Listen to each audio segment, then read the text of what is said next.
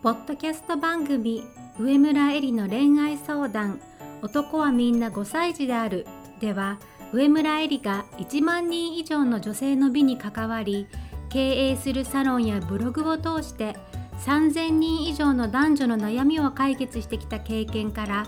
周りを輝かせて自分も輝き自己実現していくためのメソッドをお伝えします。それでは今回の番組をお楽しみください。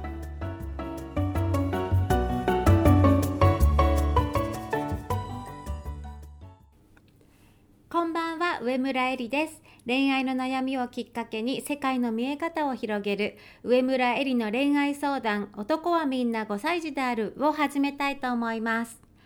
それでは今日いただいているご質問からご紹介します。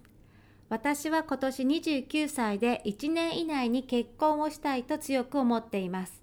1年以内に結婚したい理由はやはり29歳という年齢から出産へのタイムリミットを気にしています。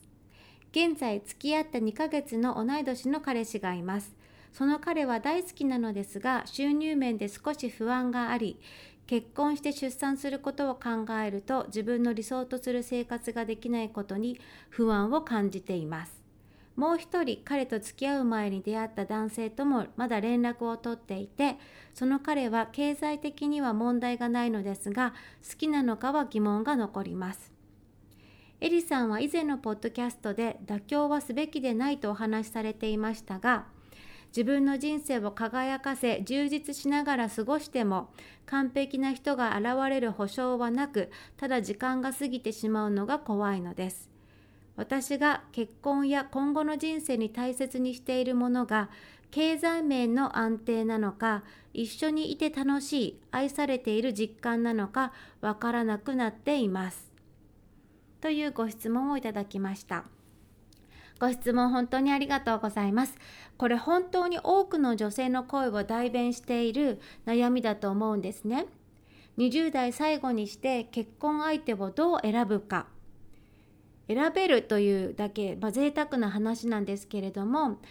まあ、ここですですねちょっと話はそれるんですが言葉の使い方についてお話ししたいんですね。私は選ぶという言葉は相手に失礼だなというふうに思っていて前にもポッドキャストで話したことがあると思うんですが私は人を選ぶっていう考え方言葉はあんまり使わないようにしています。人を選べるほど自分が偉いというふうに無意識にそういう考えになってしまうのが嫌だからそれを避けるためです。言葉ってすごく大事で言葉が思考を作るから言葉選びっていうのはすごく慎重になるということをちょっとまずお伝えしたいなと思います。まあ、話を戻すとですねこの国の民法では1人としか結婚できないと決まっているわけだから考え方としては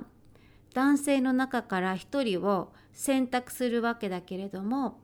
条件を並べて自分が一段上に上がってどれにしようかなと選ぶのではなく私のイメージでは自分の幸せを真剣に考えた時それを叶えるのはあなたしかいないのという感じで選びたいというふうに思ってます。どれにしようかなというのとあなたしかいないの違いって分かりにくいと思うんですけれども伝わるかな？何て言うのかなこうチューズじゃなくてディサイドっていう感じなのかな。選ぶ時に強い意志があるかの違いです。私が恋愛相談をしていて多くの女性を見ていて一番おかしいなというふうに思うのは自分の将来とか老後とか仕事お金などのごちゃ混ぜになった漠然とした不安を結婚という2文字のものが一発で解決してくれるという幻想を持っているということなんですね。自分の不安と向き合わずにそれを一網打尽してくれる結婚や白馬の王子様理想の男性を求めている女性から来る質問っていうのは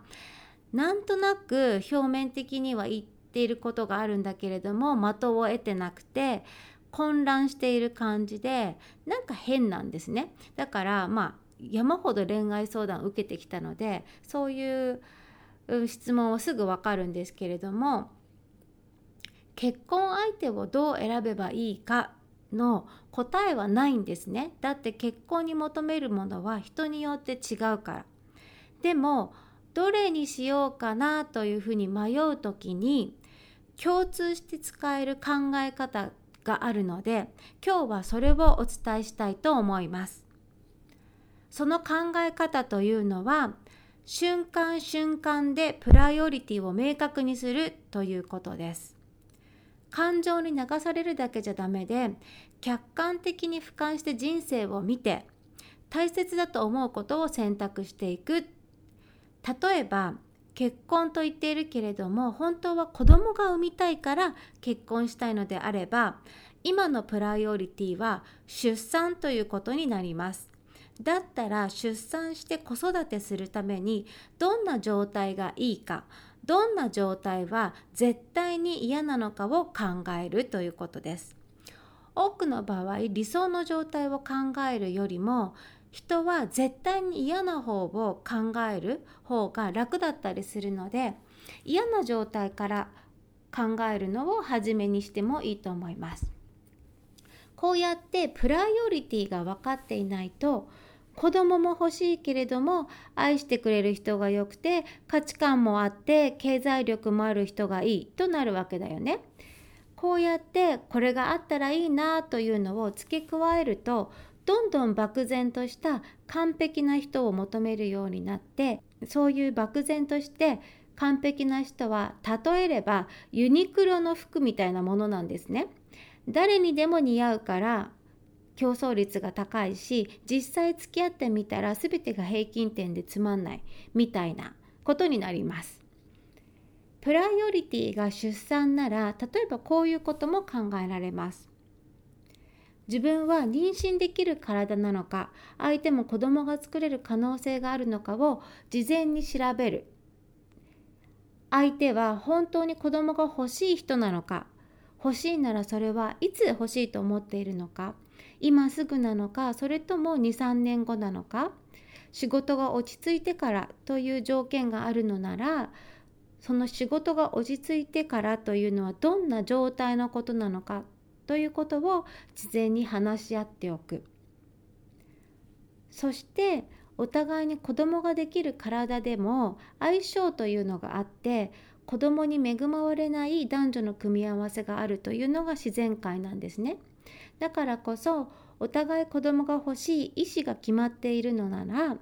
結婚前に否認しないでやってみて子供ができてから結婚を考えるという方法もあります。これを私は妊娠ファーストと呼んでいます。できちゃった結婚とは違うんですね。その違い分かりますか？たまたまできちゃったのではなくてお互いに子供が欲しいという意思をちゃんと分かっていてそのつもりでいつ子供ができてもいいというつもりでいるというのが、まあ、妊娠ファーストとできちゃった結婚の違いです。でこうやってですねプライオリティが明確になれば今挙げたことが例えば結婚して子宝に恵まれるのは神様が決めることそれも運命なんだからという考えにぶち当たった時そういう他人のいろんな価値観に振り回されることはなくなります。こうやってプライオリティを明確にして感情や他者の価値観に流されずに考えていくプロセスが自分の本当の望みと向き合うことでそれが自分を大切にすることでありのままの自分を受け止めてあげることで自分を愛することなんですね。そしてこれが私がいつも言っている自分を愛し幸せにする自立した女性の理知的な生き方の具体的な方法です。もっと例を挙げてみると例えば子供を産んだ後にもベビーシッターに預けるのはどうなの？という価値観が周りであったとしても子供が可愛いから離れられないとか子供がかわいそうというのはそれはただ感情に流されているだけなんですね。瞬間瞬間のプライオリティを明確にするという考えがあれば母親としての側面女性としての側面仕事の面現在未来を俯瞰してみて週1回は自分の時間を作って美容院に行ったりカフェに行って本を読んだり考えをまとめたり将来のことを準備する時間に使おうとそのために週1回はベビーシッターさんに預けようという選択が前向きに揺るぎない決断としてできるわけだよね。その時に周りから子供はお母さんが見るべきだとか子供がかわいそうとか子供より自分が大事なの？とかいろんな感情に訴えてくる外野の声があってもそれに惑わされることがなくなります。離婚を前提に結婚を考えるのはおかしいけれども冷静に考えて3組に1組は離婚する時代にこのポッドキャストを聞いているリスナーの方々の全員が一生一人と添い遂げるわけじゃないじゃない？だったら結婚だって更新していくという考えを持っていてもいいよね。アメリカとかはもう全てにおいてこの人たち最先端行っちゃってるんで更新付きの契約というものをする人たちもいて例えば3年ごとに結婚を更新するかを見直すみたいな方法をとっている人たちもいます。そういう契約を正式に交わさないとしても34年ごとにお互いのプライオリティを明確にしてこの相手なのかを判断するとか次の34年はこういうことを優先したいと私の人生では考えているからこんな風な関係性にしたいとか時間の使い方はこうしたいとか話し合えるそういう場を持つっていうのはすごくいいことだなというふうに思います。一回結婚したらずるずるだらだらと相手とか自分の希望も要望もなんとなく分かっているようで分かっていない感じで続けるよりも自分も相手も愛することを行動していることになるかなというふうに思います。私の人を愛する定義というのは相手を支配することではなくその人が自由にのびのびと自分らしく生きられるように助けることです。自分の思うままにして相手の自分らしさを奪ってはいけません。どうしたらその人を生かすことができるのだろうかと尽くすことです。ですので愛し合うとは求め合うのではなく生かし合うことというのが私の愛する定義なので結婚後にも更新という考え方があると思えば本当の意味で今のプライオリティに素直になれると思うし相手のプライオリティも尊重してあげられるというふうに思います。まとめると自分の将来老後仕事お金などのごちゃ文字になった漠然とした不安を結婚という2文字のものが一発で解決してくれることはない。感情に流されず客観的に人生を見て大切だと思うことを選択していくその方法が瞬間瞬間のプライオリティを明確にするということです。これは結婚相手を選ぶ時じゃなく全ての物事を選択する時の自分を愛し幸せにする自立した女性の理知的な生き方の具体的な考え方です。そして話が長くなっちゃうんで次回に持ち越したいと思うんですけれども次回は今回の質問にあった自分の人生を輝かせ充実しながら過ごしても完璧な人が現れる保証がなくただ時間が過ぎてしまうのが怖いですというところの人生を輝かせながら充実しながら過ごすということはどういうことなのかというのをお話ししていきたいなと思っています。それでは次回も楽しみにお待ちください。会うたびに美しく上村えりでした。本日の番組はいかがでしたか？番組では上村えりに聞いてみたいことを募集しています。ご質問は web 検索で上村えり